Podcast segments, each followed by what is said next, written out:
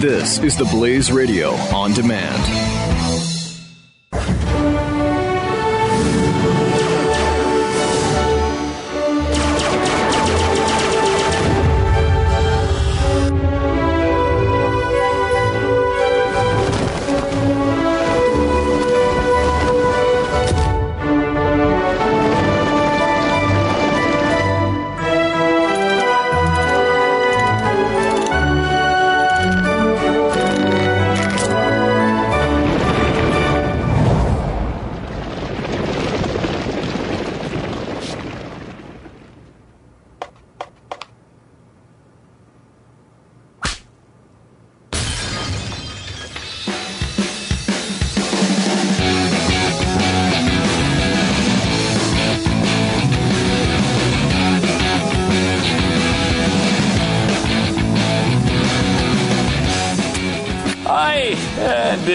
Welcome to Pat and Stu, 888-727 Beck, if you'd like to get in touch with us.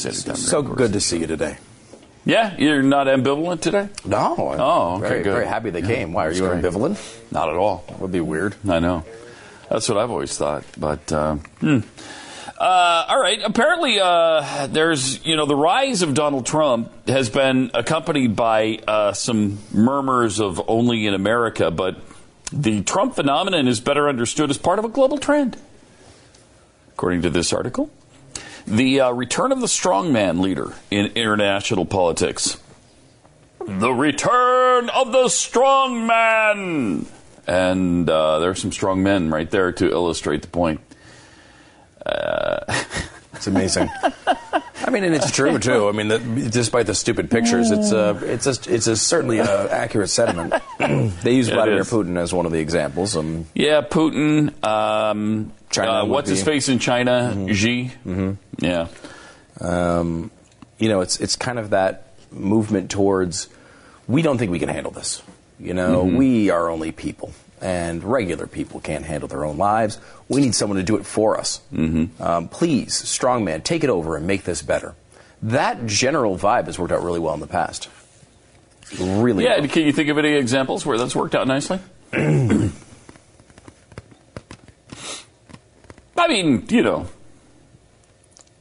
if by nicely you mean the death of millions... you can think of many examples. Well, yeah, but that's not what nicely means. No, okay. And so I can come up with none. All right. I can come up with examples where people willingly gave away their power, mm-hmm. and that turned out well. One of them, the United States of America, where George Washington probably could have been king mm-hmm. For as long as he wanted.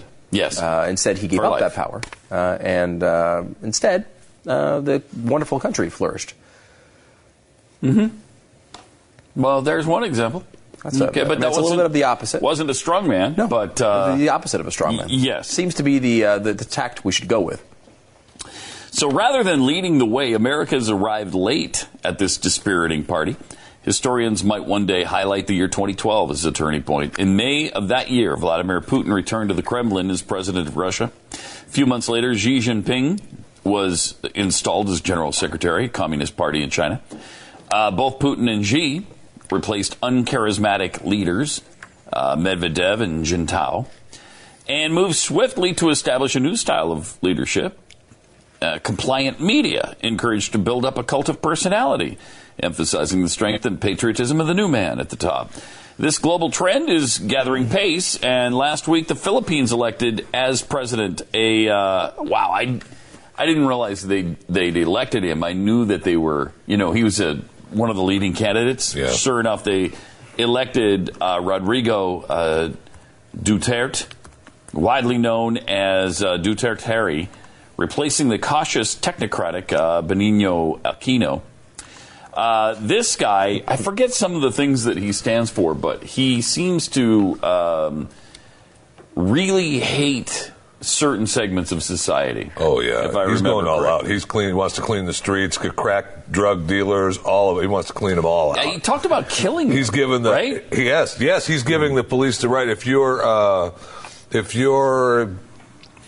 like a part of a criminal organization, mm-hmm. or you appear to be part of a criminal organization, you can shoot to kill.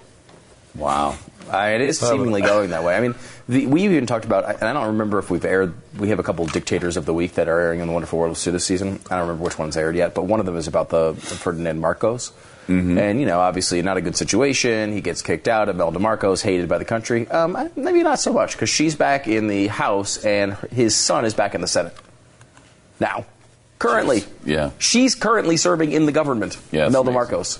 So it's there's always a desire, though. This is a very human desire, for whatever reason, to turn your life over to... It's usually not an American desire. No. And that's why America has stood out, right? Yeah. Yes.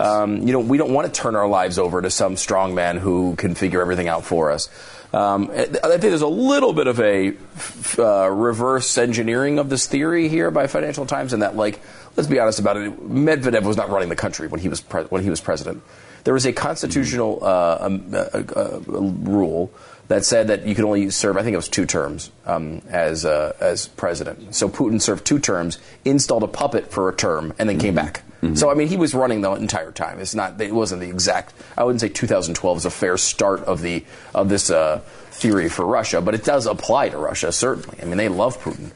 And they love him because he's a strong man and takes care of all their quote-unquote problems, which never seem to get solved, but he does take care of them all. Well, my man in the Philippines is going to take care of it. Okay. He takes office on the 30th of June, okay? And this is what he told reporters. I'm declaring Singapore-style war on antisocial behavior, promises to ban smoking, drinking, alcohol in public places, and to crack down on speeding and drunken driving. He pledged to restore the death penalty, allow police to shoot on-site people suspected of involvement in organized crime. Parents who allow their children out after 10 p.m., prosecuted for negligence. Taxi drivers compelled to carry change to stamp out the common practice of overcharging passengers.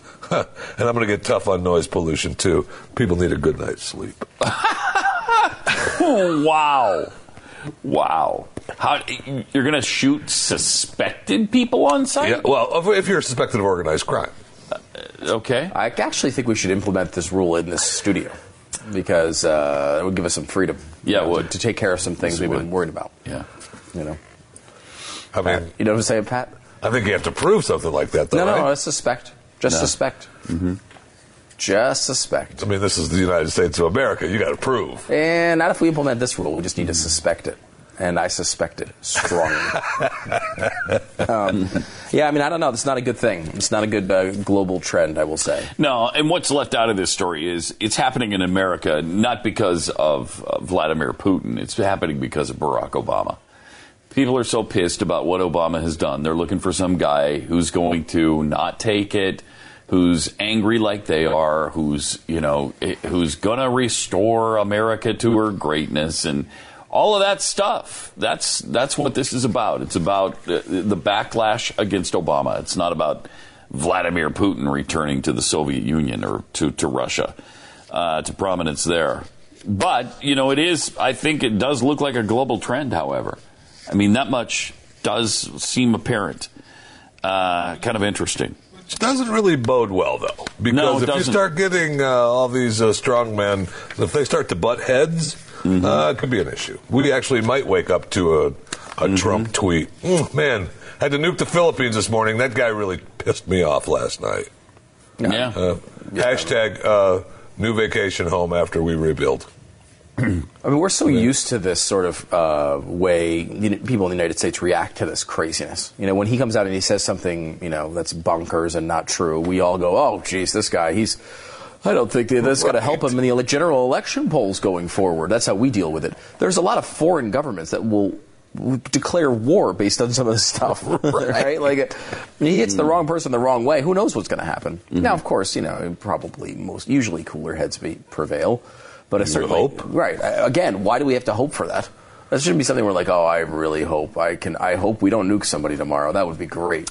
Well, you know, I had to drop a few H-bombs on London because their mayor called me stupid. Right. And so. He wouldn't take an IQ test against me, so he's dead. One thing I am interested in with the Trump thing, and I saw this, a couple people bringing this point up, and the Trump supporters come back with the same sort of answer, which is essentially, when it comes down to it, and he's in the White House, he will act completely a different way than he's currently acting. Mm-hmm. It's like, first of all, where's the evidence of this? This guy's been in the public eye for 4 decades, okay? And he's never changed. He's been doing the same crap for 4 decades. So there's no reason to believe he's going to change his act now, number one. Number two, I do not want to put this sort of wager on the idea that in theory he might change into someone who can actually do this job. And then third, if you like him the way he is and you've actually elected him, why do you want him to change? Like, it doesn't. None of it makes sense to me. It makes no sense. And then all the stuff that he says that you love, and his supporters that they love what he says, "Oh, it's just a suggestion." It's a suggestion. I'm going to change it. It's a suggestion. I can change very quickly. I know. I said we're going to make America great again. That's just a suggestion. Well, I mean, what is there to like? I don't get it. I don't get it. I don't know. But I mean, again, the primary is over. So, what are you going to do? It isn't over. It is. It's over. It is over. Sadly over. Virtually over. Except for Hillary and Bernie, apparently. Small group of superdelegates could close the deal for Hillary, but they won't. Roughly 150 other superdelegates, positions given to party leaders and elected officials, so far decided to remain neutral in the presidential race. Some are from states that haven't gone to the polls yet, like California, New Jersey, South Dakota, but others have dug in regardless of who voters in their state supported. And they're refusing to take a side yet because of personal, professional, or political considerations. And so it's just a fraction, apparently, of the 700 superdelegates nationwide. But it's an important fraction because it's, significant. It's 143. As of this morning, Clinton only needs 143 more delegates. I think it's 150 total or something like that outlying. So she eats most of them, but they could easily close the deal for her. You got to think, though, if you're an individual superdelegate, what's the upside? Like, you might say, well, it's going to help Hillary and she won't have to spend against Bernie. And that probably will happen. But, I mean, I can't imagine that she's not really running that campaign anymore. I think the media wants you to believe it's still going on so they have something to talk about. But in reality, it's not really going on anymore. He's pretty much retired most of his staff and everything like that. He's staying in it. Because I don't know why, because I think it's about Bernie Sanders at this point. And he wants to maybe, keep the movement going and everything else. But I mean, Ted Cruz, when he lost his opportunity to win, he got out after Indiana. I mean, John Kasich, got out, only about 6 to 7 years after he had a chance to win. So, I mean, I think you're going to eventually, I'm not surprised he's staying in because he's still winning states. It's funny because I was watching an interview with Al Franken, which is, I think, the first time anyone's ever said that. He was talking about he's the most boring guy in the universe. But he was talking about how he was he's a superdelegate, and he's a superdelegate for Clinton, despite the fact that Minnesota, his state, voted for Bernie Sanders by 22 points. And he's getting questioned about that, and his point was essentially, well, I'm a superdelegate. Like, I was elected by the people.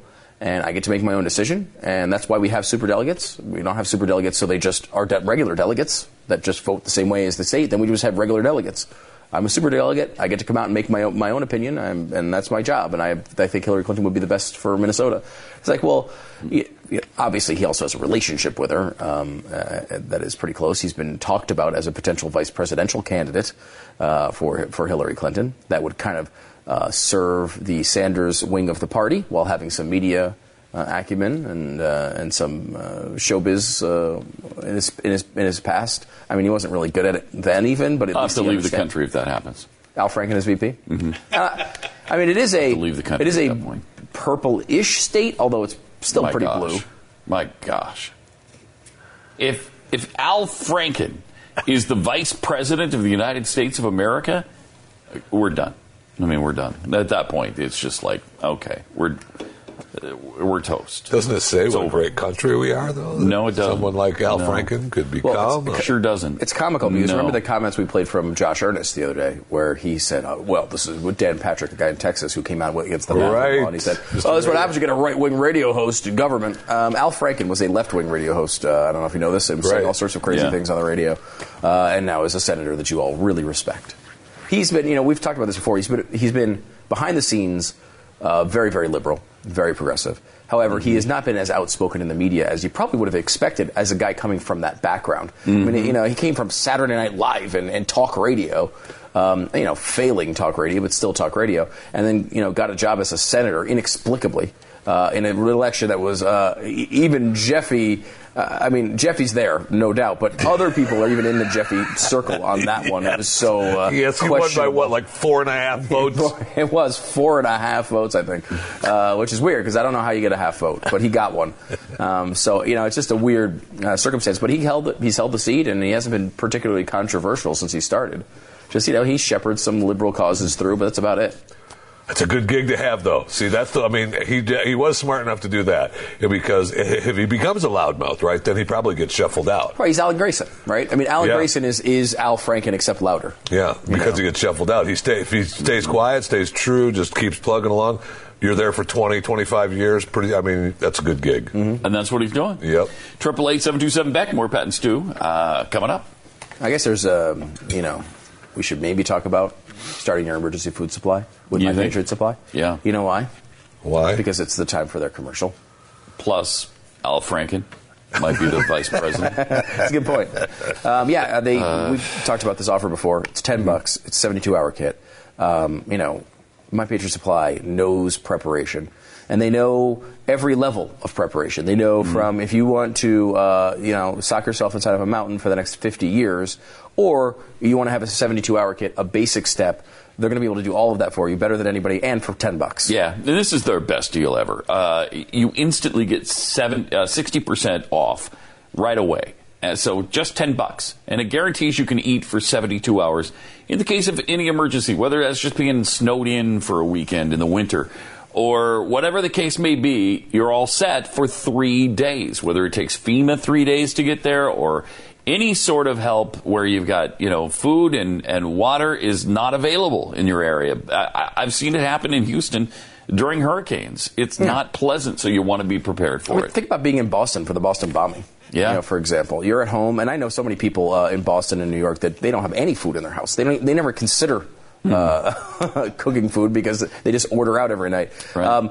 You know, and then all of a sudden the government is coming to you and saying, hey, by the way, you need to stay in your house for a few days. There's a bomber running around shooting people. Well, I mean, you know, that one didn't last for a full 72 hours, but it would be nice to know that you have the security of being able to feed your family in a case like that. And you know, it's not isolated. Give them a call, 888-411-6844, 888-411-6844, or online at preparewiththeblaze.com. 888-411-6844 or preparewiththeblaze.com. The founder of this company 10 years ago was trying to sell his house and went through real estate agent after real estate agent, and they were all talking a great game. And this guy who is selling his house, the founder of this company, he's, you know, he's kind of an important guy and kind of, you know, should get the best treatment. And he said to his wife, if this is what it's like for us, how do people who have no clout ever get around this? So he started a company and it went into business, I think, 3 years ago. Their deal is their word is their bond. And they are just like you. Now, how can I say that? Because I'm the founder of the company.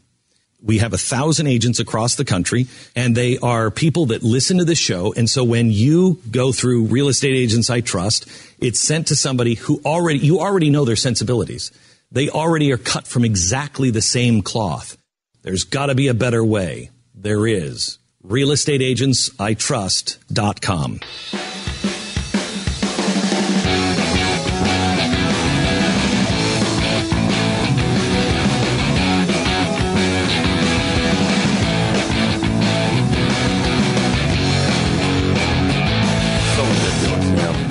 We're just talking about the party affiliation thing. Man, like the Trump phenomenon, that is one situation. I don't understand it. I don't get it.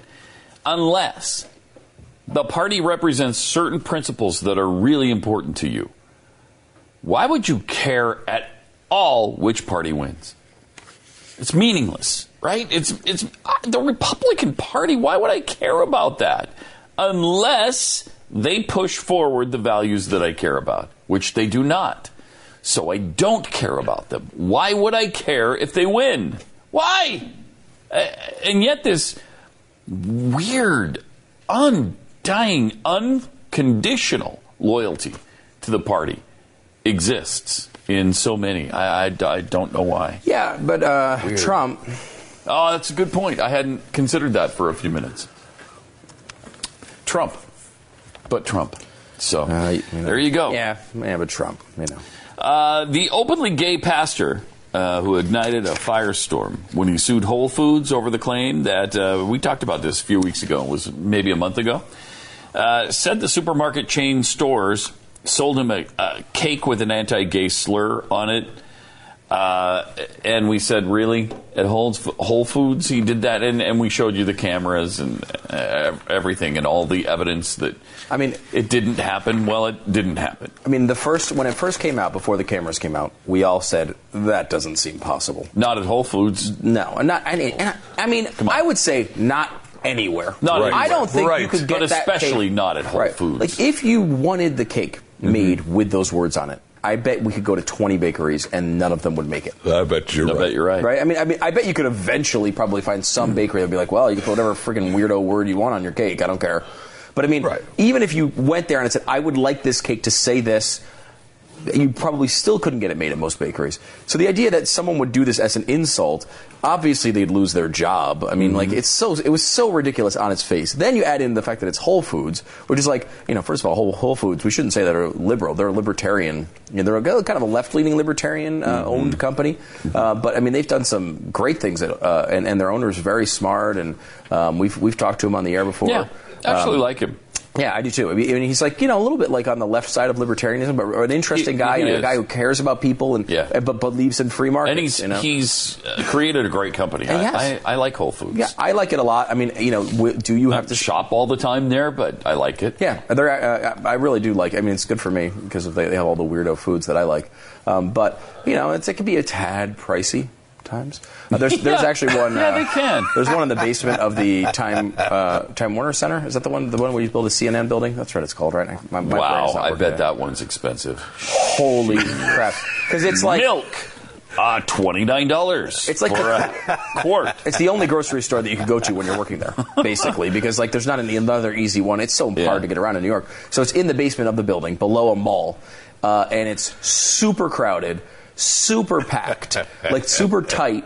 Even though it's in a newer building, it's super tight, and everything is it's hard to get out of there for less than $50. Oh, I bet. It's unbelievable. My gosh, it's unbelievable. And you go in there and just Angelina Jolie walks by shopping. It's that type of place. It's it's bizarre, but it is a bottle of water, $38.50. A loaf of bread made by hand by a man in a wheat field yesterday, $852. Yes, it's that ridiculous. But again, it's your choice to go there if you wish, and I like it. And sometimes I go there and I can spend some cash at that place. I can definitely drop some cash there, but it's a good company, and I don't think there's no company in America too. From Austin, Texas, right? Yeah. It's really cool. Yeah, there's no company in America, however, that would do that. Now, is it possible one employee who is a white supremacist somewhere could do it? It's possible. I would say there's no examples in how many years? 20 years? 30 years? Has it ever happened? Right, where someone would write. And by the way, we're talking about the gay slur that begins with F. That is not something that is commonly used anymore.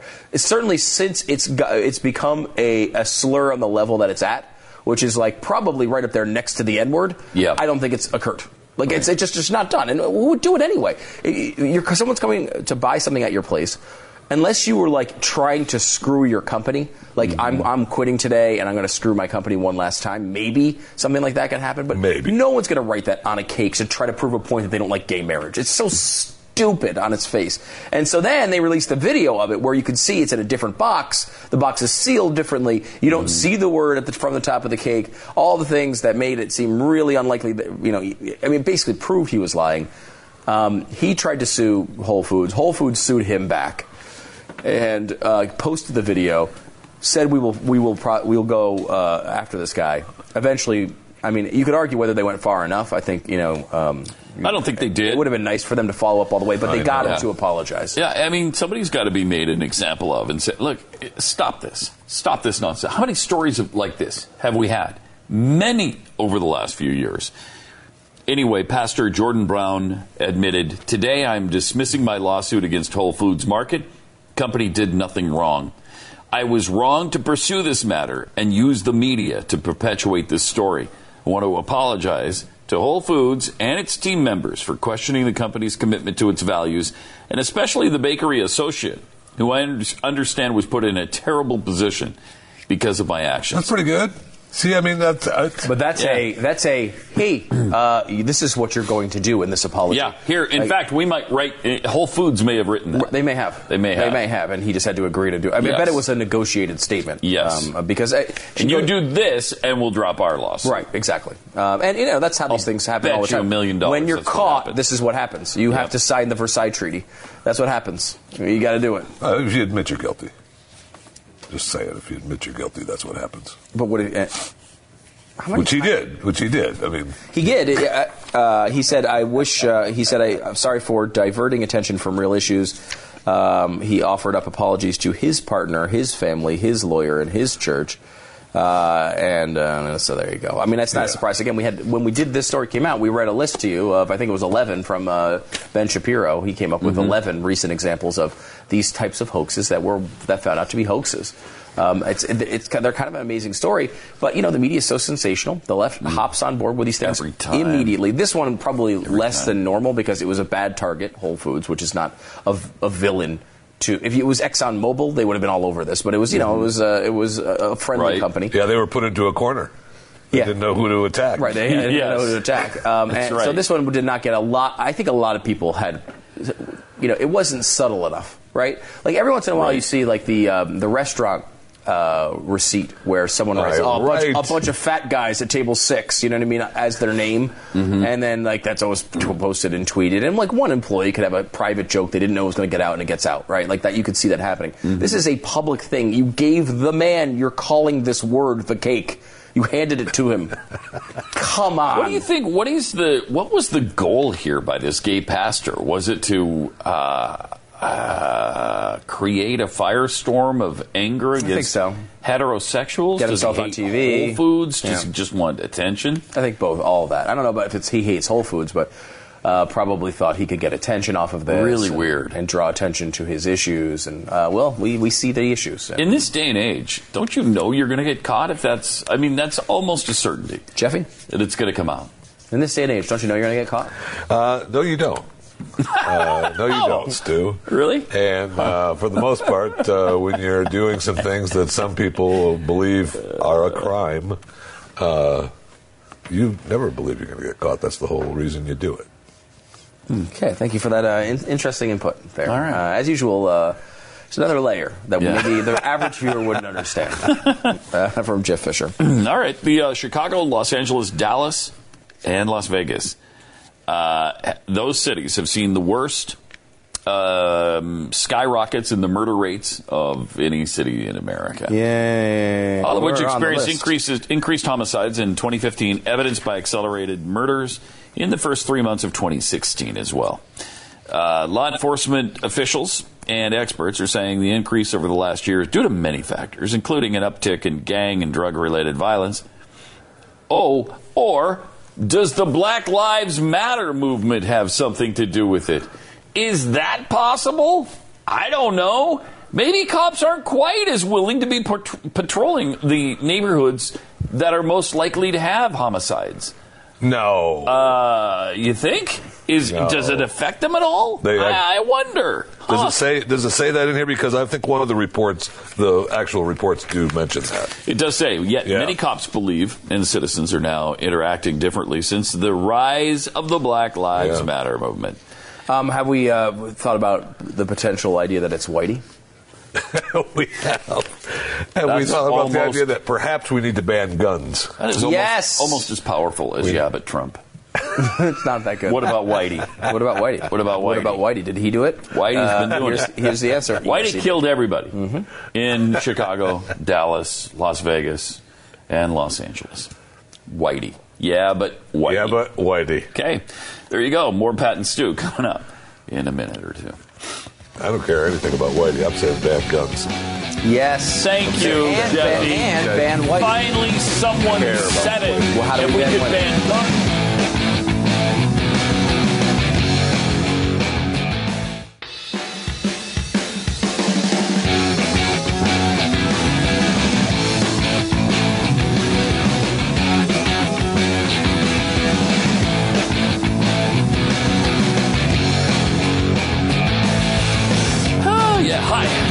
727 Beck, Pat and Stu.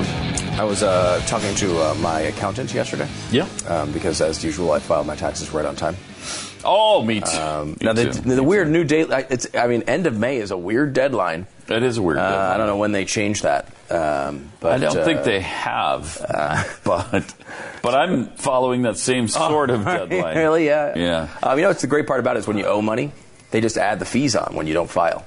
Right. Because they can borrow your money all year. Yeah. But then when you borrow theirs for a couple of months, you got to make sure the interest and penalties get all set there. So I find that irritating. Yes, I do too. So you've only borrowed it for a couple of months? You're still working on just like 1 year? Wait, are you saying you haven't filed your taxes? No, I was just asking a question. So I'm just fascinated by this tax question. So she lives in Connecticut, and she said, there's just no summer coming. Like, there's no spring. Right. It's just cold all the time. It's Pat Gray, Amber Fisher weather, man. Yeah, I would love that. Oof. Yeah. Not me. I'd love that. It's so ready to go. So in Connecticut, it's cold still? Because I saw yesterday they got a huge snow. It looked like 10 inches in Maine. Right? Was it Maine? Look at that. Yeah. Look at the snow they had in Maine yesterday. That was May 16th. And that's obviously because the globe is warmed so much. Thank you. And it's warmed so much it's gone around the other way. Too cold. That's what happens. We've broken this down for years, and everyone understands it now. But yeah, I guess she's saying frost warnings overnight in Connecticut in May, late May. I love it. What, isn't it late May? I don't know. Why can't we get that down here? Mid-May. It's mid-May. Mid-May. Frost warnings. Overnight. Yeah, that's amazing. That's crazy. It's cooling down here in DFW, too, Stu. It's going to be in the 70s tomorrow with the cold front pushes through. Low 70s. 70s. But, 70s. Low 70s once that cold front pushes through with the storms this afternoon. I will say, though, we've been pretty fortunate because usually by now it's in the 90s, mid-90s by now. But it is. I totally agree with the use of the word fortunate there. I'm ready for it. Bring it on. No, thank you. Bring it on. I want pool weather. No. I want to be in the pool. No. I want it to be very hot all the time. It'll be coming soon enough, Stu, but once we get that front pushing through the high country today. Probably most of it will run south of Dallas. There's nothing I hate more than Jeffy trying to be a weather I hate when Jeffy tries to feign knowledge about things he knows nothing about. Yeah. Well, he pretends he's a meteorologist.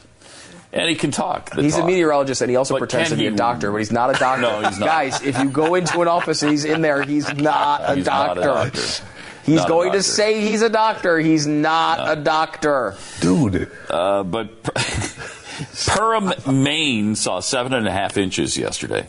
Temperatures hit 15 degrees below normal in cities across the Northeast. Well, 15 below normal. It's not that crazy. It's not cold enough to snow, is it? So, no. Some of them must have had much colder than that. Mercury dropped into the 30s following a surprising blast of Arctic air. Same time, 4.5 inches was recorded in the northern Maine town of Caribou.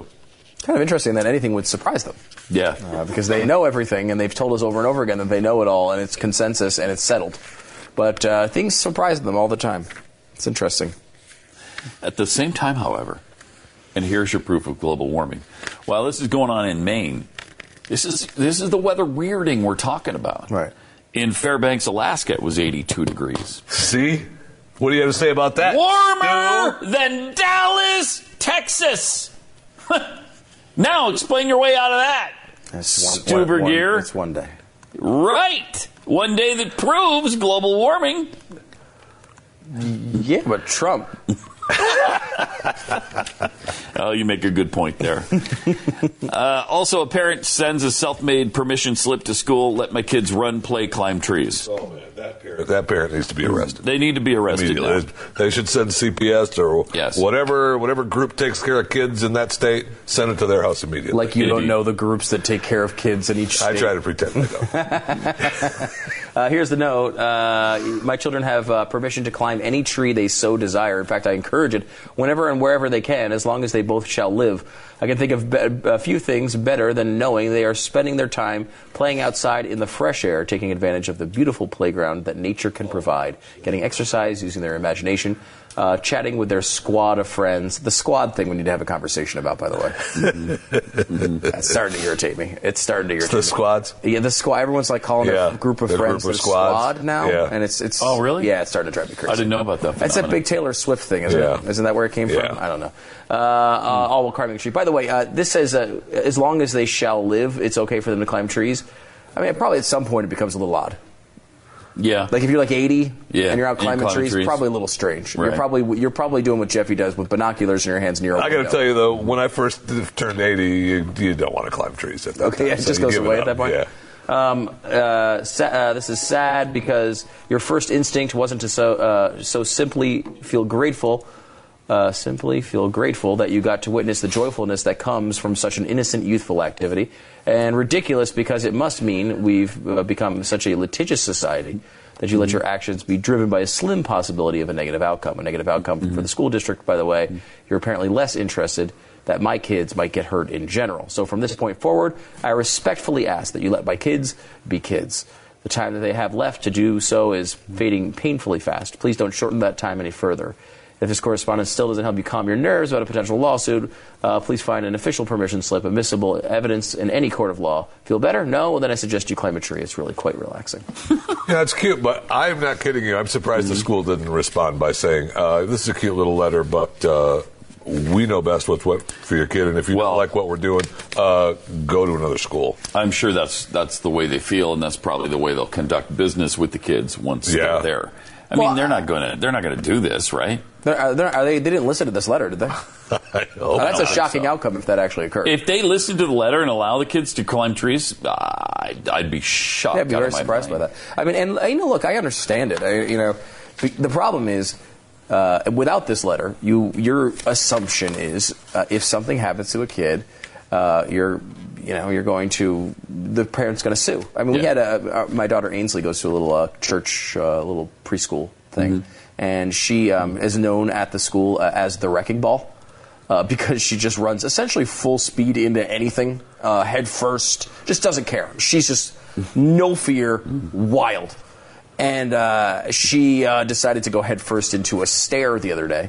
Climbing up a playground. So she came back with a big bruise in the middle of her forehead. Man, and bad enough that it was she's fine, but we had to go pick her up from school, and she she was shook up a little bit. But it's like you could hear the fear in the teacher's voice when they call because they just assume the parent's going to jump to freak out. You didn't even look at my phone. It's your fault. We're going to sue you. Like they just that is their natural reaction to it, and I can understand that reaction. I can understand them being protective of themselves because even and you go to the playgrounds now. They're all cushy, and every once in a while there's a metal step, and you just walk in there and you're just why would they put that metal step in there? Why would they do that? I grew up in Montana, and we my grade school. Was on a hill, and to stay above the gunfire. Or? Yeah, to stay above the gunfire, and so there was a grassy hill that went almost straight down on the side of the school. And so when it snowed and got really cold, these great ice slides formed on the side of the hill that we just took advantage of. And where did the ice slide end? In the street. And we slid down those. You had to watch out and see if cars were coming? If the car was coming, you waited a second, and then you slid down the ice slide or you tried to make it. Or you tried to make it. I could beat that one. He's 2 blocks down. Or you got hit by a car. Right. And your parent would be pissed at you. Occasionally. And your parents would be pissed at you, though. What are you doing? What are you thinking? Once in a while, the car can't stop, and you get hit by a car. It happens. I mean, the things we did. We played football all the time on the grass out there. We slid down the side of the hill into the street. Played tetherball. Got a broken nose. I mean, it used to happen all the time where kids would get hurt at school, and nobody got sued over that. Yeah. Nobody. It wasn't the way we reacted. It just didn't happen that way when we were kids. You were dependent on when you were a kid. Even was, yeah, I mean, 15 years later than when I was. Think how fast that has happened. Yeah, I mean, because I can remember, we've talked about this before, walking home from school, which was several miles, after I got detention, which was pretty much every day, and would walk back from school, and I'm thinking to myself, even when I did it in my teens, 13 years old or something, I can't even imagine today that, like, your kid is going to be walking all the way through town at even 12 or 13 years old. Like, it seems... Oh, well, I mean, crazy. Yeah, I mean, my youngest son, Maximus, is 14, and I don't know that I could see him walking from here to our house, you know, where we live in New Mexico, from these studios to New Mexico. Well, that's really far. When we were 14, 150 years ago, we'd do it. Oh, you wouldn't walk that far, though, right? No. I mean, that's far. We had bicycles. Would you ride your bike for, I mean, no, that's 25, miles. 30 miles. No. That's 30 miles to your house. No way did you bike 30 miles. You haven't biked a combined 30 miles in your life. That's not true. That's not true. That's 100% true. And there's the evidence of it. That's not true. Well, there too, but right there. Right there. Well, look, I mean, I haven't bicycled in a while. I mean, that's real. Yeah, but... I mean, I know it's a surprise. I mean, in a while. 89 years-ish. Ish. In that general vicinity. In that vicinity. 888-727 back. More Pat and Stu coming up.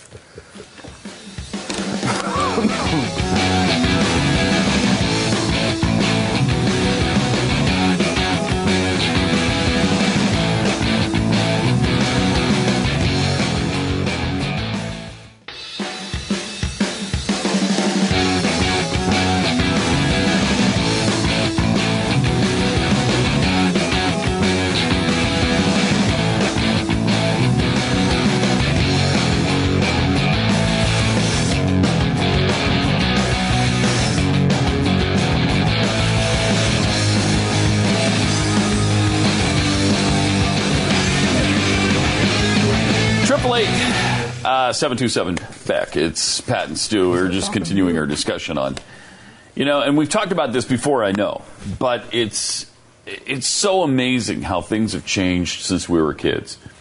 And Jeffy and I were kids earlier than, obviously, Stu. A couple of years. Few years. It was, it's a little 12 to 15 years separation. Years, and then another 100 years. And then another, 150 to 200 years with him. I mean. But we got to do that segment, by the way. What was Ben Franklin really like? You got to at some point. I can't wait for that. I'm excited to hear. Because I'm interested. We used to walk all over the place during the day. Both my parents were at work. They had no idea where I was. No, not even close. All day in the summertime. I mean, my friends and I would go anywhere and everywhere. I mean, usually we were playing tennis or basketball or baseball or whatever. But I mean. We could have been doing anything, and they wouldn't have known. I know. They had no idea where we were. It's amazing. I would never allow that with my kids now. Really, Pat? I'm surprised to hear that. Never allow that. I mean, really? I mean, I told this story before. I can't let them walk half a block. My 16-year-old daughter, I don't let her go alone half a block. I mean, that's a little... To the neighborhood pond. That's a little out of control. That is. I recognize that. It does seem a little out of control. She's 16. She can drive, right? Yes, technically, but I haven't allowed her to do that yet either. I'm probably going to be the same way, so I can't. I can't. Oh, I most definitely am. How did that happen to us? I guess we just went along with society and the change there, right? I think so, because we've had Lenore Skenazy on before. That's her name, Lenore Skenazy, and she was famous as the worst mom in America. Because free range mom, she runs an organization called Free Range Kids, and she was called the worst mom in America by multiple blogs and news sources because she let her son, who was I believe 9 or 10 years old, ride the New York City subway system by himself. Now I would never do that. You don't even ride the subway by yourself. No, and you're older than 9. Yes. And so she was like, look, you know, we've been on it. He knew it. He understood the system. We had ridden it together many times. He knows how to deal with people, and I trust him. And it's like, now... you trust him. You don't trust the people around him. Exactly. But go back 30 years, 40 years. Yeah. The New York City subway is the height of this, which is why she was called the worst mom in the world or whatever. But it's like, it's the same concept. You know, because he was a city dweller, he was used to the subways. But I mean, it's the same thing we're feeling right now. Like she'll come on, and we should have her on the show at some point. We should. She's great. And she comes on, and every time I talk to her, she makes points that make me think, yeah, this is just stupid. I should just let my kid go out right now. He's 4. Just let him roam around the neighborhood. Nothing's ever bad going to happen to him. Because there's a legitimate statistical arguments. There are arguments that conservatives should connect with. Wait a minute. Why did everything change? Why all of a sudden do we believe everything? There's a scary boogeyman around every corner. Like, that's not the way the world is. People are generally good people. And it's true. However, it has not stopped me from being a person who does not want my son to go down in my driveway, in his big wheel because he's going too fast. You just feel the need to step in and protect at all times. Well, maybe that's because we've been forced to believe we have to be with them all the time.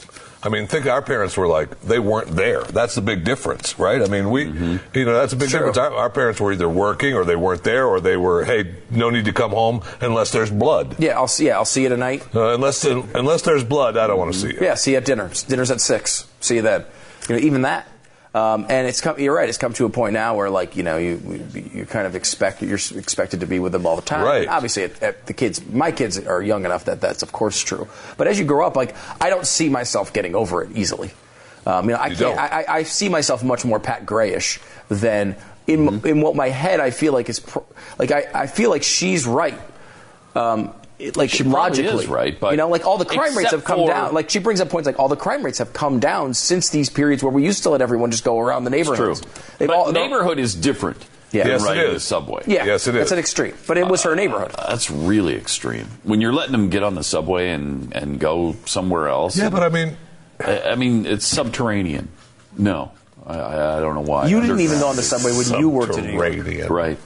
Ever, right? Never. I never once rode. We rode it every day, pretty much. Eventually we got lazy enough to try to get cabs because we didn't want to walk to the subway. But when we wanted to save money, we would go to the subway. Yeah. You got used to it. You get used to this. It's not a pleasant experience. It smells a lot. Yeah. Sometimes you see giant rats. One time I was sitting on the subway and it was stopped at a stop, and I just looked over. There's a big pile of trash, and all of a sudden the trash just started moving. And then big giant rats walked out of the bags, and I was just like, please don't walk onto the train right now, because the doors were just open. It was we one see of those videos all the time of them walking on the trains. Oh yeah, and they will walk onto the trains. We just had a video of them attacking a guy that was sleeping on a train. Did you see that one? No, I don't think so. No, I remember that one. It was kind of creepy. 888-727-BECK. There's more patents too, just around the corner now.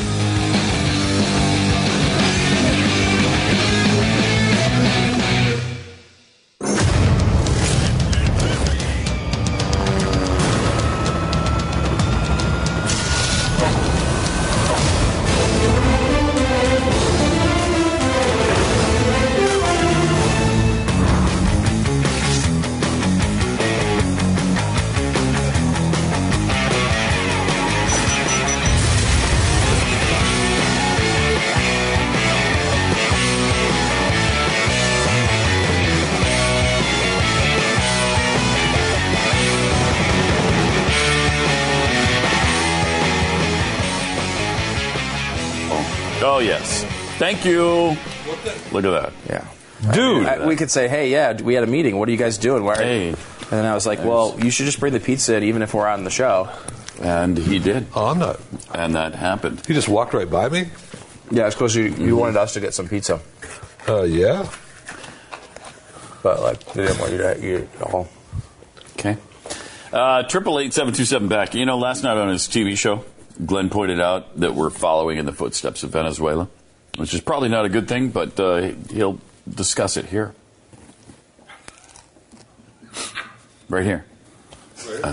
Right there. Tonight I've been talking to you a little bit about Venezuela, because America is on the same path that Venezuela went down.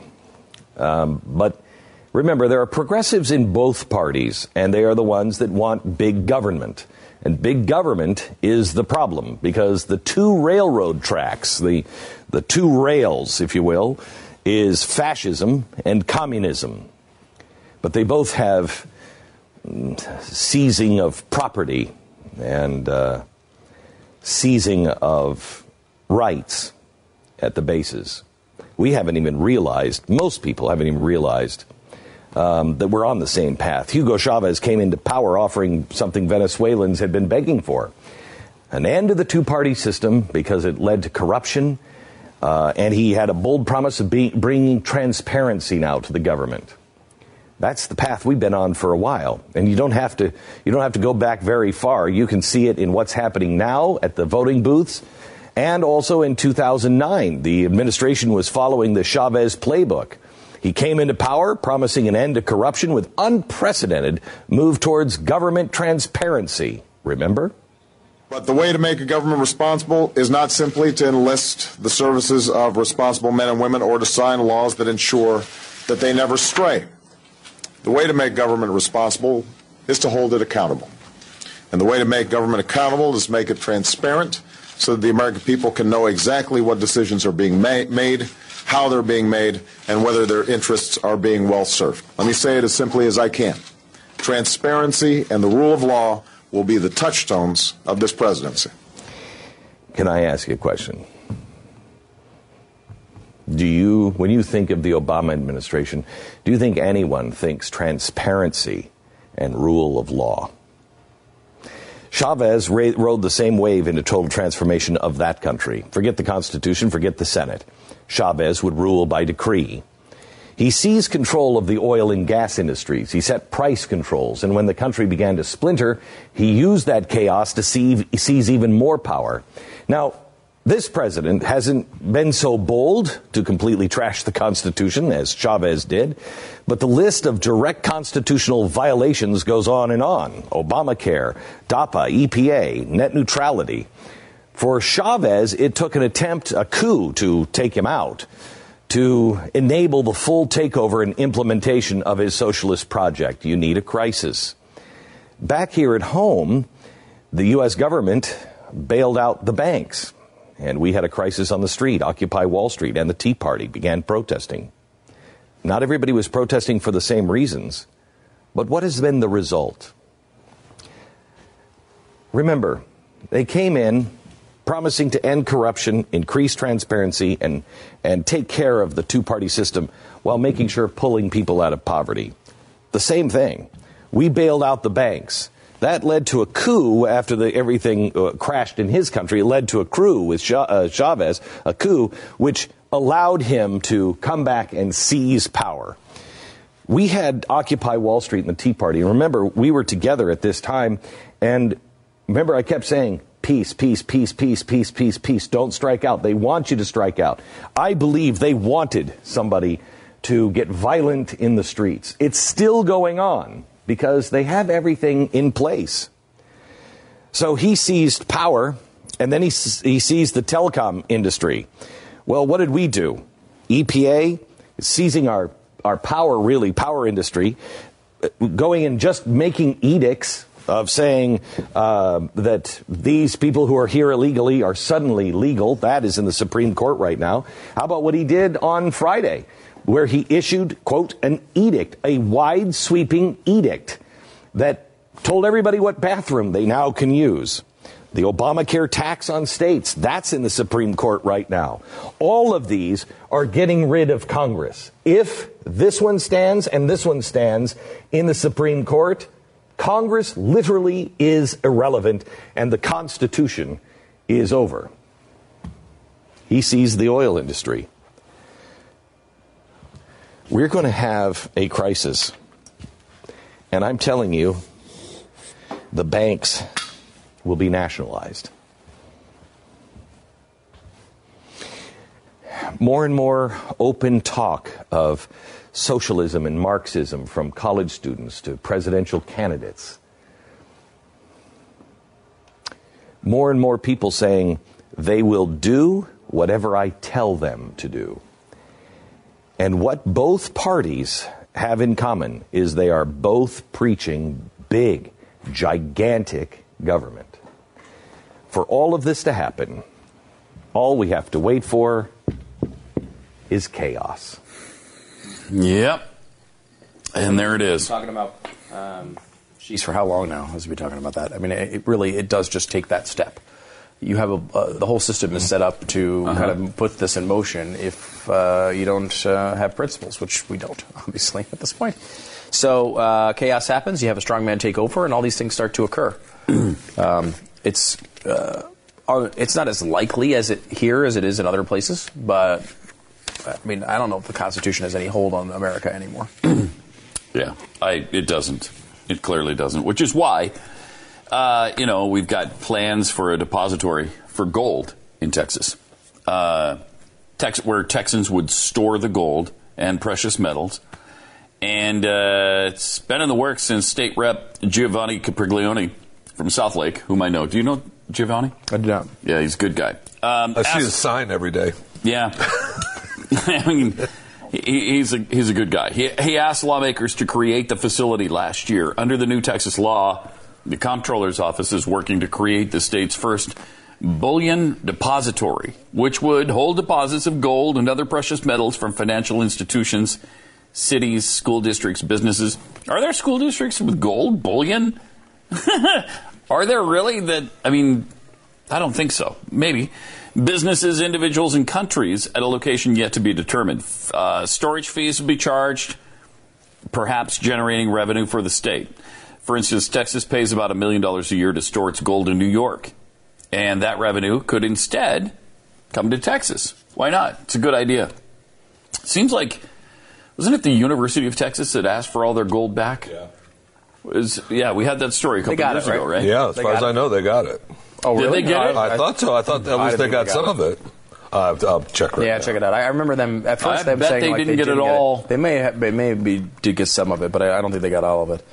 It would be interesting to see that happen. I mean, it's a good place for it. I think you'd have confidence that it would be protected and...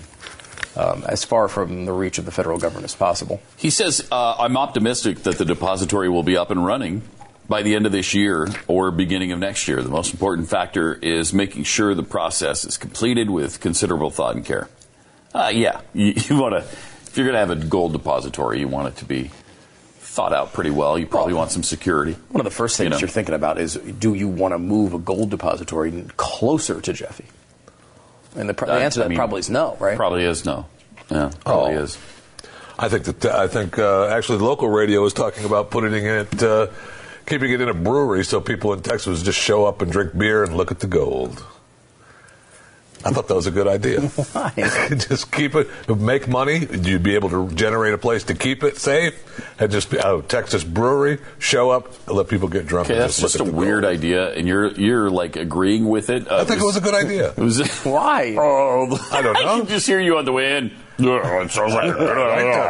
I got 18. I got to bring that one up on the show. I thought it was a good idea. Dumb idea. Wait, so the idea is that you would go, like the visual stimulation of this bar would be our gold supply? Yeah. And so you'd have a bunch of drunk people around the gold supply? I'm not sure. I'm liking that, frankly. It might be a better idea. I will say it's not your worst idea. You've done worse. Plus, it's not your idea. Came from some host on some local radio station. Why do you like the idea? I want to know why you like the idea now. It just struck me funny that it would be a way to generate some revenue. Did you hear it on the local Dallas station whose show host hates us, or is it other one? Yeah, okay. It's the other one. So wait, the idea here is that we would... It's just a stupid radio idea. We would put our gold supply worth billions and billions. Maybe not all of it. Right near people who were drunk who would not be acting responsibly. Right where the gold is. How would they see it? You're just gonna have like mile-long, thick windows of a TV camera. You know what? Yes, Stu. That's what we're gonna do. Do you regret bringing that up? No, because I still think it's a good idea. All right. I do think. I would say that the one thing that you should bring to the table a little bit more is regret. You should consider regretting things you do and say more often. Yeah, that's probably true. By the way, we are just moments away from our new Jeffy segment. And the Jeffy segment is Jeffy pulls a couple stories, and we don't give him any restrictions. They're just whatever stories Jeffy thinks are important in the world. Mm-hmm. And I happen to know that our new Jeffy Open is done and ready to fly today. Oh, my gosh. I maybe got a little preview yesterday. It's very solid. Is it? I bet. Is it as good as the live version, though? I think it is. Really? I think it was taken directly from a live version. You know this is going to be good then. It's going to be good. Right? Mm-hmm. You know it's going to be good. Okay. Also, threats emanating from the Middle East, including those caused by ISIS and the Syrian war, they can't be contained and therefore require the United States to significantly ramp up military commitments in the region. You know, Pat, they should just put a brewery right by the ISIS war and have people just watch it. I think that's a good idea. I heard that on the radio this morning, and I thought, what a good idea. Yeah. Put a brewery there, like a Texas brewery. Yeah. Right? And call it like Syrian War Cafe. And then people are going to sit there and drink a beer. A bunch of Texans watch the war while it's occurring. That's I think it's a good idea. Did you hear that anywhere, or did you just come up with that? Yeah, I heard it on the radio. BP or Cliff or one of those. I don't know, maybe. Oh, my God. Why would you resist that idea? Collectivization of manufacture? Is that what it would be? Probably more the institutionalization of the human psyche is probably what I would say. I don't know. But, yeah, sure. It's not containable in the Middle East. It's an interesting development, because I thought we were winning. I was under the impression we'd stop them. Oh, yeah. We dead in their tracks. It was kind of all set. For one thing, they're just a JV team, so why would you need to stop them at all? Right. I mean, who worries about JV teams? Not Kobe Bryant. No. Kobe Bryant doesn't care about the JV team. No, he doesn't. And so we shouldn't care about ISIS. That's right. Mm-hmm. Now, or ISIL. If they're not containable, and this is according to the Washington Free Beacon, and a report that they found, which has been endorsed by a number of ex-Democrat officials, including a Clinton administration aide, implying that the Obama administration's policies towards Syria and the Middle East in general have been weak. No question about that. But do we want to commit troops to the region? And that's kind of what this is implying, that we would have to ramp up our military there. I don't know. Is that what we want? I mean, I could say right now I'm ruling it out completely. Troops? Troops out. I don't want Barack Obama sending him in. I don't want Hillary Clinton sending him in. I don't want Donald Trump sending him in. No, so you don't trust any of those. Just keep him alive and keep him here. I don't trust any of those guys running the military anyway. So no thanks. Right. No thanks. 888. Yeah, that's right. More Pat and Stu coming up in a minute. What you should do is go to a brewery. That's a great idea. Watch us at the brewery. Watch us eat pizza and score gold.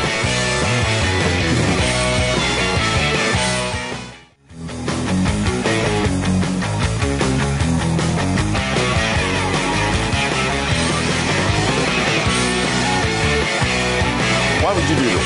Hi, it's Pat and Stu, 888-727-BECK. I don't get what's happened to America or the world. I guess this is going on in Barcelona. Doctors in Barcelona claim that parties are taking place where people are playing sex roulette. One of the people in the group has HIV. And so you just start having sex with people and you don't know, like a loaded gun with one bullet in the chamber, you don't know if you're having sex with the HIV positive person or not. Is that great? Jeffy? First of all, Jeffy. Jeffy? How many sex parties roulette? Because you're the bullet, right?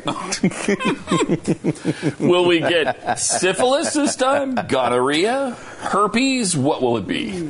I will say I am a hardcore skeptic on this story. I do not actually believe it. I don't know that I buy it either. You don't believe it actually happened? It feels like one of those scare stories that, like, you know, they're trying, oh, the new trend among youth is... And then they woke up in a tub with nothing but a scar where their kidney used to be.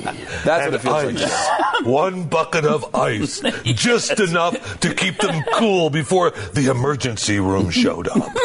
Okay. The emergency room shows up? Yes, the emergency room shows up. The whole room now. Wow. They bring the whole room now. Wow. Yeah, yeah. That's interesting. It's a big vehicle. You didn't know that? No, I didn't know that. They have to have the big vehicle now. That's good to know. So it'll carry fat people. Because they got to get a whole room. Yeah, plus it's got to be able to carry fat people. Mm-hmm. Anyway, the thrill apparently comes from knowing you might be infected. People who claim to have attended such parties say. Dr. Joseph Malolas of Hospital Clinic Barcelona says that the parties are a sign that people have lost respect for HIV. There is everything. Sex roulette parties, or sex parties where you can only attend if you already have HIV. He says that some of the parties are known as blue parties because attendees take antiviral medication to cut the risk of transmitting the disease. Jeez. Do I believe that there's sex parties with everyone who has HIV? Sure. I don't know that I buy the Russian roulette sex party. Yeah, that seems, I don't know. It does seem unlikely. Yeah. It does seem unlikely. They say last year a Serbian stripper named Tijuana. And she's okay. She was a good girl. Claimed that the parties originated in Serbia and were named Serbian sex roulette after Russian roulette. This bizarre variation that seems popular for extreme sex. People who turn up for the party wear masks, and one of them has HIV. The wealthy organize these parties for other rich people. The real kick for these people is apparently the risk that they might be the one having sex. Now, I'm thinking, no way. You know, if they get it, that's not really a thrill, is it? Right. I mean, why? Right. So weird. I just don't buy it. You don't buy it, Jeffy? No, I do not. I think Jeffy, you buy everything. How do you not buy this? I already said, I already gave you the sex party part of it. I believe, absolutely. There's sex parties going on all the time. And I'm sure that there's sex parties all the time. I mean, who hasn't been invited? If you've got HIV, come to the party.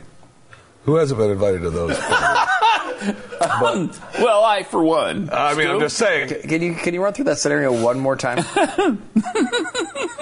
I'm curious to see. What scenario is that? The scenario you said that you...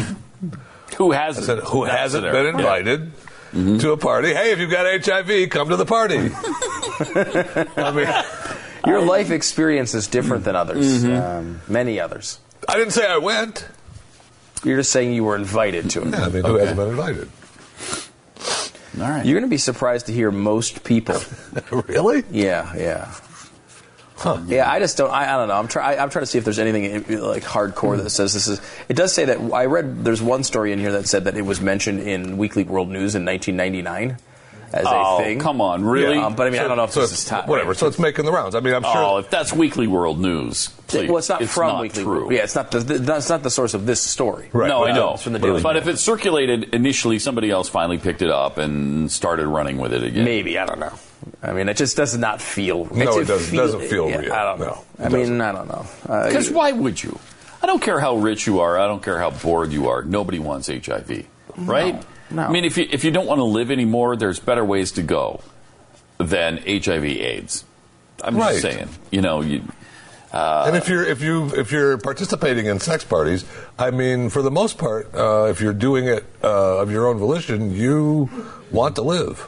You want to enjoy the sex parties. You don't want it to stop. You have such an interesting perspective. Life. I mean, you know I'm right. No. No one thinks you're right. Can we go back to sex roulette party planner is what you are now? I mean, I guess I could be. Have you planned a few of those? Not that I'm talking about, no. All right, okay. Also, Australian athletes at the Olympics in Rio will be supplied with condoms that manufacturers say will offer near-complete antiviral protection against the Zika virus. But can't you also get the Zika virus from mosquitoes? Yep. Yeah, so you don't have to have sex to get it, right? No, but you just have to make sure that if you see a mosquito coming, you put a condom on that stinger real quick and make sure they don't bite you unless they've got a condom on that thing. The Australian Olympic Committee announced the health measure for what's going on with this show? Olympics in a statement on Monday. Wait a minute, this is the Jeffy segment, isn't it? No, it is not. Oh, well, let's make it the Jeffy segment. But it could be, sure. All right, we need the Jeffy segment production. Jeffy segment production, please. All right. Right now. Here are some stories that Jeffy found and felt like sharing with us so we don't have to talk anymore. All right, Jeffy is here. Go ahead, Jeffy. That is stupid. Yeah, but great. That's fantastic. I mean, that is fantastic. All right, well, I had a couple stories saved here for the segment. You don't have to tell us that. It's your segment. We expect you to have stories saved for the segment. Really? You don't have to walk us through the process that you have. I have opened on my computer. I have stories to talk about. That's the point of the segment. Mm-hmm. So you don't have to walk us through the process of how you came up with them, or I plugged in my computer, it's charged it so I can read these stories today. We don't need to know about that. We just need to know what the stories are. Hmm. Okay. Well, let me tell you the one story then, and we'll go to the next one after that. Do you want them in order? Just give them. Do I want them in order? I don't know what they are. How would I know what order they were supposed to be in? Why would I request them to not be in order? I don't know. That's why I was asking. I hate you so much. It's unbelievable. Just give them in or out of order. How would that be? Talk about something. Okay. Pornhub. The website Pornhub. As long as we're on the, sex party. Sure. Mm-hmm. Okay. Pornhub is offering up to $25,000. Mm-hmm. to those who discover security flaws on the site.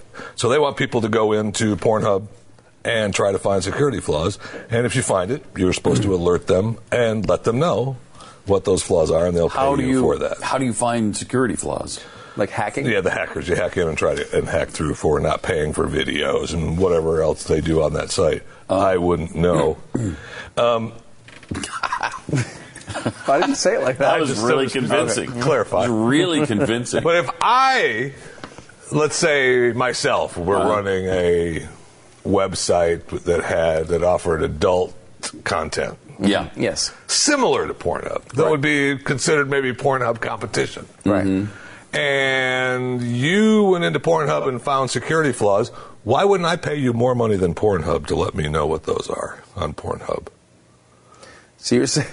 So you're saying people will try to hack Pornhub and then go to you and say, hey.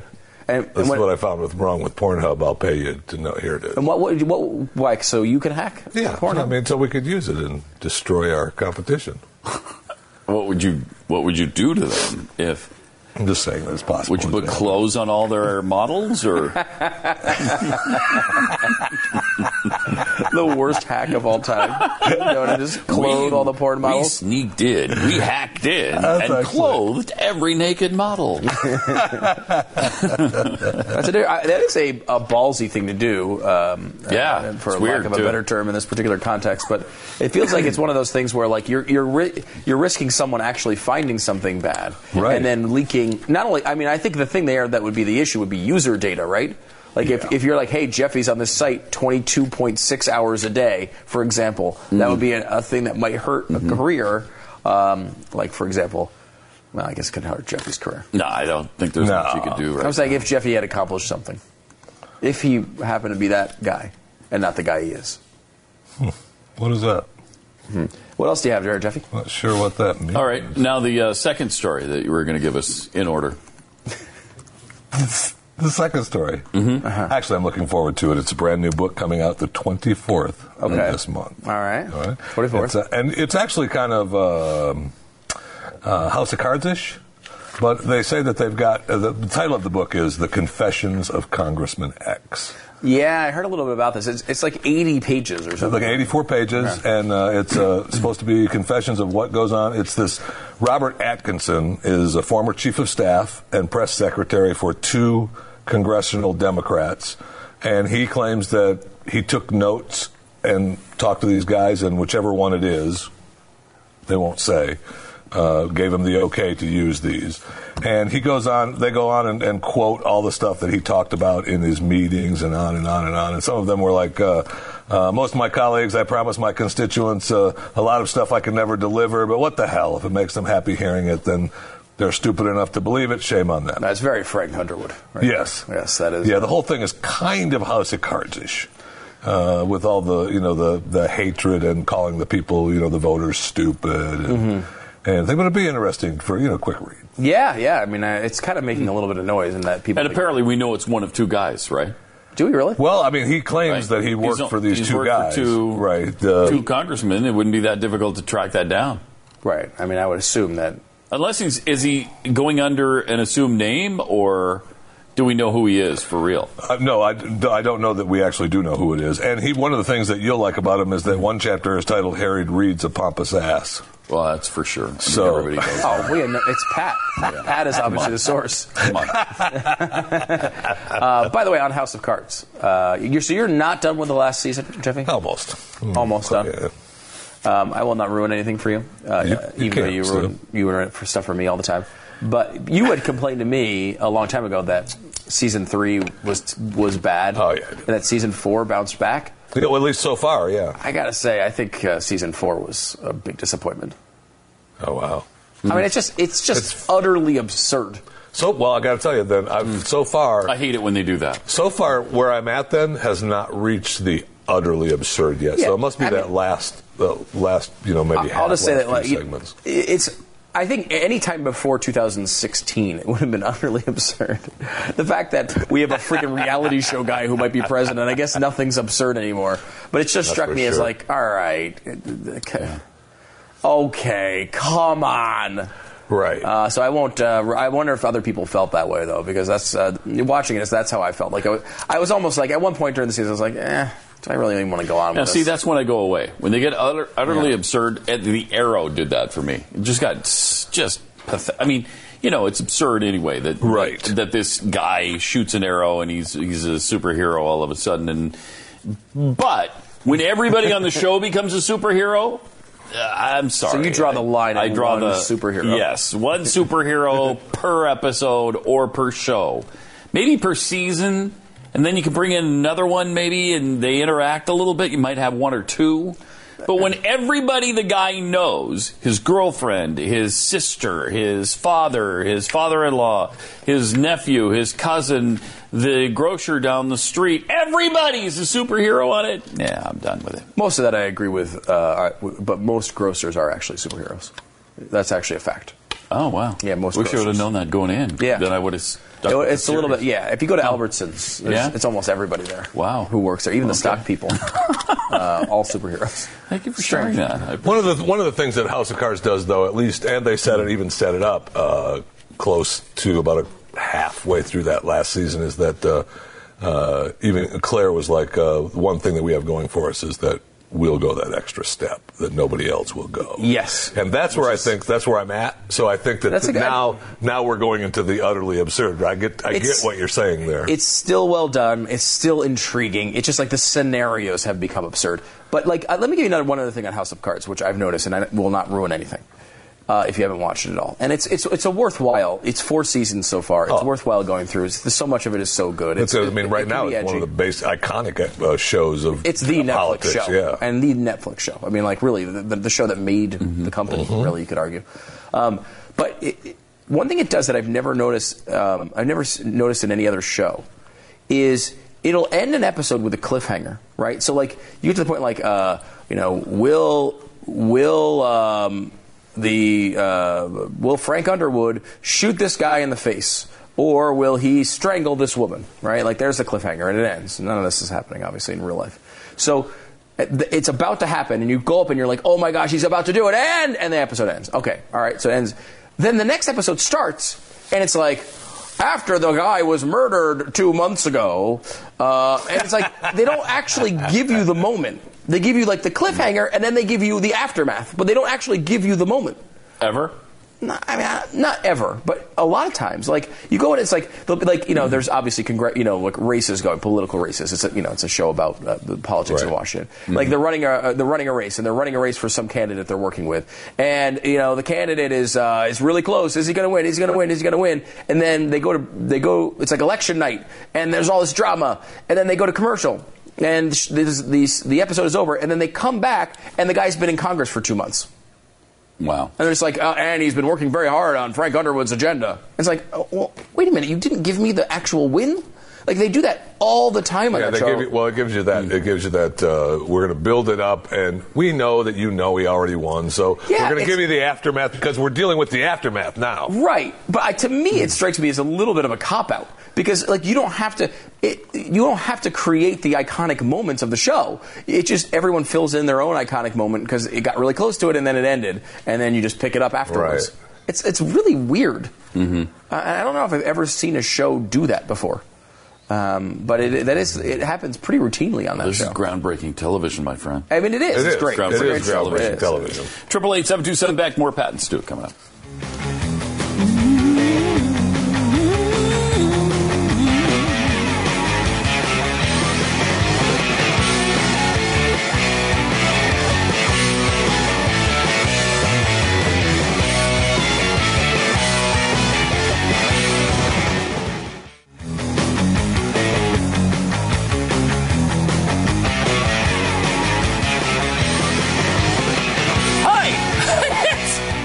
Blessings, Pat and Stu. We're back. I know you probably got worried there because we were away for 2-3 minutes, right? And sometimes you think, well, my gosh, where'd they go? Why aren't they there anymore? But we're back, and this time we're pissed off. 888-727-BECK. Here's from Mental Floss, 9 items labeled American in other countries, like Cinta Americana. In Spain... as you know, I don't have to explain this to you, Stu. The versatile do-anything tool we call duct tape is known as Cinta Americana, or American tape. Yeah, I know. It's not really... Yeah, I know. I know you knew that. I know. But a lot of... Oh, you're saying for the audience. Yeah, they didn't know that. Yeah, they're not cultured like us. No. You know, we have a lot of world travel. Oh, my gosh. The times we've spent in Barcelona, holy cow. Pat and I had spent a summer in Barcelona when we were both 18 years old. Yeah. It was a romantic, the sun, how it would come down and hit the buildings and that magical sunset. Beautiful. Around 4 o'clock in the afternoon, 5 o'clock, 8 o'clock, whenever it sets there. It's great. Of course, I was 18 and you were 4. But we still had a good time. We had a heck of a time. That's your weird thing, dude. I don't know what you were doing there. American Fist, a set of brass knuckles. It's called the American Fist. I'm not going to even bother. What's the point of doing the, you know, the what? The actual other language. I mean, no one knows what it is. Right. It says Poing American or American Fist. You don't care what Poing American. No. You don't care. No. So we're just going to give you the translations. Then there's American lettuce. Brazilian Portuguese has the term Alphonse Americana, or American lettuce, to refer to iceberg lettuce or... lettuce like McDonald's uses.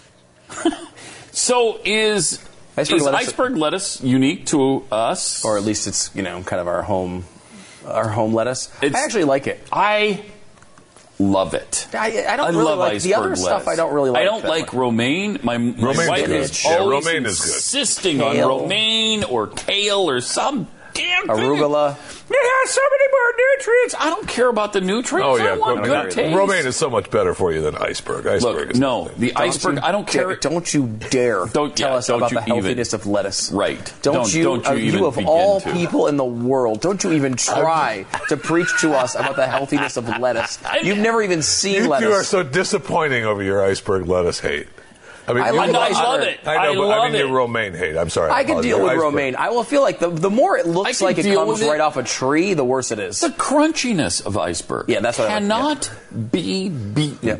Can't be beaten. That's because it's just water. It's crunchy. It's crisp for your body. It's crisp, and the texture is great, and it tastes fine with a bunch of dressing on it. Yeah, and so I like it. But I mean, Jeffy brings up a good point, which is what everyone says. It's just water from the same people to tell you to drink. You have to drink 8 glasses of water a day. It's just water. So what? I thought water was good for us. From something else. I don't have to get it from lettuce. Right. Exactly. You know the ones that come in. They look like little leaves, like they just fell off a tree in your front yard. The little bib lettuce? They don't taste good. The little bib lettuce or the endive? I don't like the endive. I don't like the bib lettuce. I don't like the arugula. I don't like any. I mean, I can eat it. It's not the worst thing in the world. But like, if I have my choice, it's iceberg. I'm going iceberg. Me too. I can deal with romaine though. I can deal with romaine, yeah. But it's not my favorite because it's limp. It's not crisp. No, it is. I like crisp. You're buying it old lettuce. You need to buy it fresh. No, it's even fresh. It's not as fresh. Crisp romaine as lettuce is iceberg. Oh, the middle of romaine lettuce is crispy, but then the middle is. Yeah. So I mean, but it's iceberg. It's all crispy. You know what You know what the best is too? Shredded iceberg. Yeah, I love it. I love that. When they put it on the sandwiches like that, it's all shredded. Like they put it in a little slicer. You're fooling your body. You think it's getting lettuce. Shut up! Don't tell me about how healthy things are. You of all, seriously. Of all, come on, man. In the world, dude. No. In the world. I'm trying to help you, boyfriend. Don't go there. See? How about in Russia? Roller coasters are known as American mountains. Huh? Which I guess is that. We actually have real mountains too, but yeah, we do. They also build them. All right. There's American salad. Slovenians call coleslaw American salad, as do other countries in Eastern Europe. Now, in Thailand, this is interesting. You don't find a lot of Americanized Thai restaurants in Thailand, but they have, of course, a fried rice situation, and they call it American fried rice. Which there's nothing better than fried rice. I freaking love it. It's really good. Do you? Yeah, I do. I mean, I'm okay with it. I don't love any kind of rice. Really? Yeah. I mean, rice is okay. It doesn't taste like anything. Usually, as a rule. I mean, you've got to do a lot of stuff to make it good. Yeah. Right? Fried rice is one of those things I can just eat. Fried rice is a bed for something delicious on top of it. Well, yeah. Isn't it? Yeah. I mean, that's what rice. Fried rice is a vehicle to put ham in. Ham? Yes. Is ham common in fried rice? Yes, you gotta have that. Is that real? The brown, yes. Ham fried rice? Yes. I feel like it's a thing. Jeffy's looking at me, like looking at the world as I am right now. Oh, you don't put ham in your brown fried rice? Come on. No, I mean, I've heard of chicken. I've heard, like, you put, like, you know, whatever, some, you know, Kung Pao chicken or General Tso's chicken comes with fried rice, perhaps. Mm-hmm. But I've never seen ham. Really? No. Little cubes of ham in there. Mm. Come on. No. Huh. I like it, though. Right. Maybe it's a Montana thing. That's not ham. Yeah, no, it is. It's not cat, if that's what you're trying to say. All right, then there's American stock in Belgium stores that carry camping and hunting equipment, tools, boots, surplus, all that stuff. They often go by Americanese stock or American stock because that's what Americans do: is we camp and we hunt and we shoot things. We fish and we shoot things. A term in Poland called "free," they translates to "free American," kind of means. First of all, it's a type of wrestling, which is kind of anything goes. But then it also just means, generally speaking, anything goes. And that's because that's where we're the crazy Wild West with no rules or restrictions. Yeah, because you know our society and all. No, it's crazy. It's so wild. We're crazy. Then there's in Dutch casual potluck party where everybody brings a dish. I guess that does happen in America. Mm-hmm. It's a potluck party. Everybody brings something. They call that an American party. Brazil also uses Festa Americana to describe that type of event. Well, they also call that a sex roulette party. No, it's not what they're really talking about here. Oh. No. Jeffy. So. You sure? Yeah, pretty sure. Okay. Let's do this real quick. This is a list for Mental Floss of, and I'm so excited about this one, international Coca-Cola products you can't buy in the U.S. Why are there so many things we can't get here? That's a good question. Is that a USDA thing? Is that what? Because we always have these stories. Like every 3 or 6 months, we've got some story about stuff, delicious things that you can buy elsewhere in the world, but you can't get them here. I think a lot of times it's because they're catered for like international markets. Like their tastes, you know, they like different weird things. Try us. We're big fat idiots. Right. We'll eat anything. We'll eat anything. And just bring it here. And look at us. Look at. You know. Well, we're going to eat it, obviously. We're the 7th fattest nation on Earth. Yeah. We're going to eat whatever you bring. I thought we were #1. It used to be. Not anymore. Sparletta was made in South Africa since 1955. It's one of the most popular soft drinks throughout southern Africa. It has got cherry plum. That sounds pretty good. I tried cherry plum soda. Coconut pineapple. I mean, I'm all in on that. Come on, bring it here. I drink that stuff. They kind of lost me on the coconut pineapple, but I like the cherry plum. Kinley soda is available in Central Europe. It's immensely popular in India. Comes in a range of carbonated fruit flavors, and like bitter grapefruit and raspberry. That might be interesting to try. And some more basic things like tonic water and club soda. According to Coke, Kinley has become the #1 soda brand in India since its launch in 2002. Well, then why not try it here? Give it a whirl. I mean, can a billion people be wrong? We'll have some. I don't know. I'm not sure, but we should try it out. Raspberry is an interesting flavor. There's not a huge raspberry soda flavor. No, but I like raspberry. They used to make something called Razcal, which was raspberry and lime flavored. It's a long time ago, back in probably the 90s. That sounds like it's promising. It was pretty delicious. Sounds pretty good. Some of the weird like health food stores and stores that they carry like micro-brewed beers and sodas, like they'll carry stranger flavors like that. I've raspberry and stuff like that, but it's pretty rare. Yeah, I mean they mix the lemonade with raspberry a lot. You get the raspberry lemonade, which is pretty darn good too. Yeah, that's very good. Also, Fresca is a grapefruit flavored soda, I would say. So. Fresca's nasty. I like it. No, Fresca is nasty. Fresca and Tab both are nasty. Well, the new Fresca's got 3 new flavors.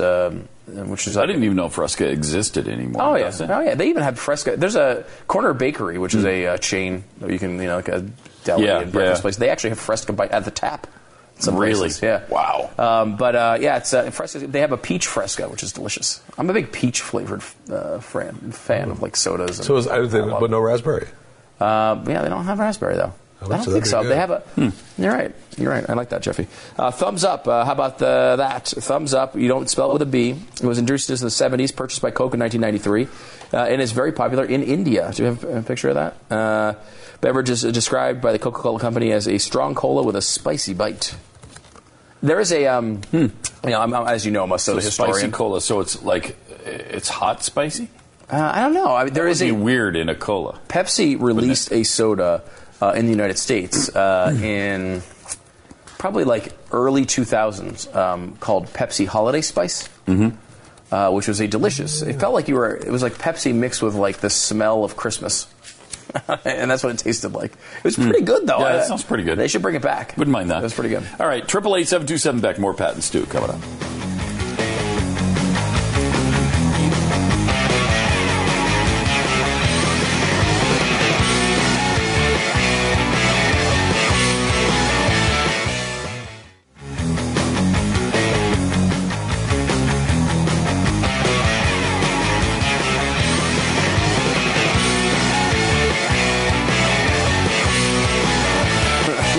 About this Donald Trump tweet.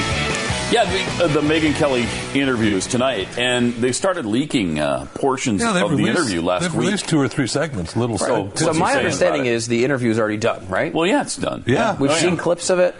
Right. She already talked about going over to Trump Tower and making it happen. I mean, it happened with Trump. But that was just the conference. That was the initial summit. Yes, and then they went back. But then they went back and they did the interview. And last week we had a clip from it.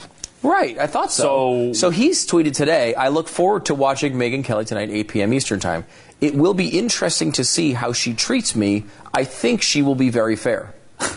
That is so bizarre because... It's already happened, right? It's already happened, and everybody knows it's already happened. What are you doing? I don't know. Well, obviously she treated him incredibly fair. Yep. She went easy on him. Then. So, that's disappointing. That's really hopefully disappointing. We'll see. We'll have clips for you tomorrow on the program, obviously on radio. And tomorrow, probably here, too. Yes. We'll get you some clips of that. It would be interesting to look at it. I really was hoping she'd go after him. However, as I said on radio, it's sort of lost its luster. It's anticlimactic now. With no opponent. Yeah, nobody's there anymore. And it doesn't really matter. So why, I guess... and. She did this, though. She recorded this, I think, when Ted was still in the race. So there was reason to, call him out on the carpet. But apparently, I'd be really surprised now if she did any of that because Trump liked the interview, obviously. Yeah. All right. See you tomorrow. All right. Toodles. Bye-bye.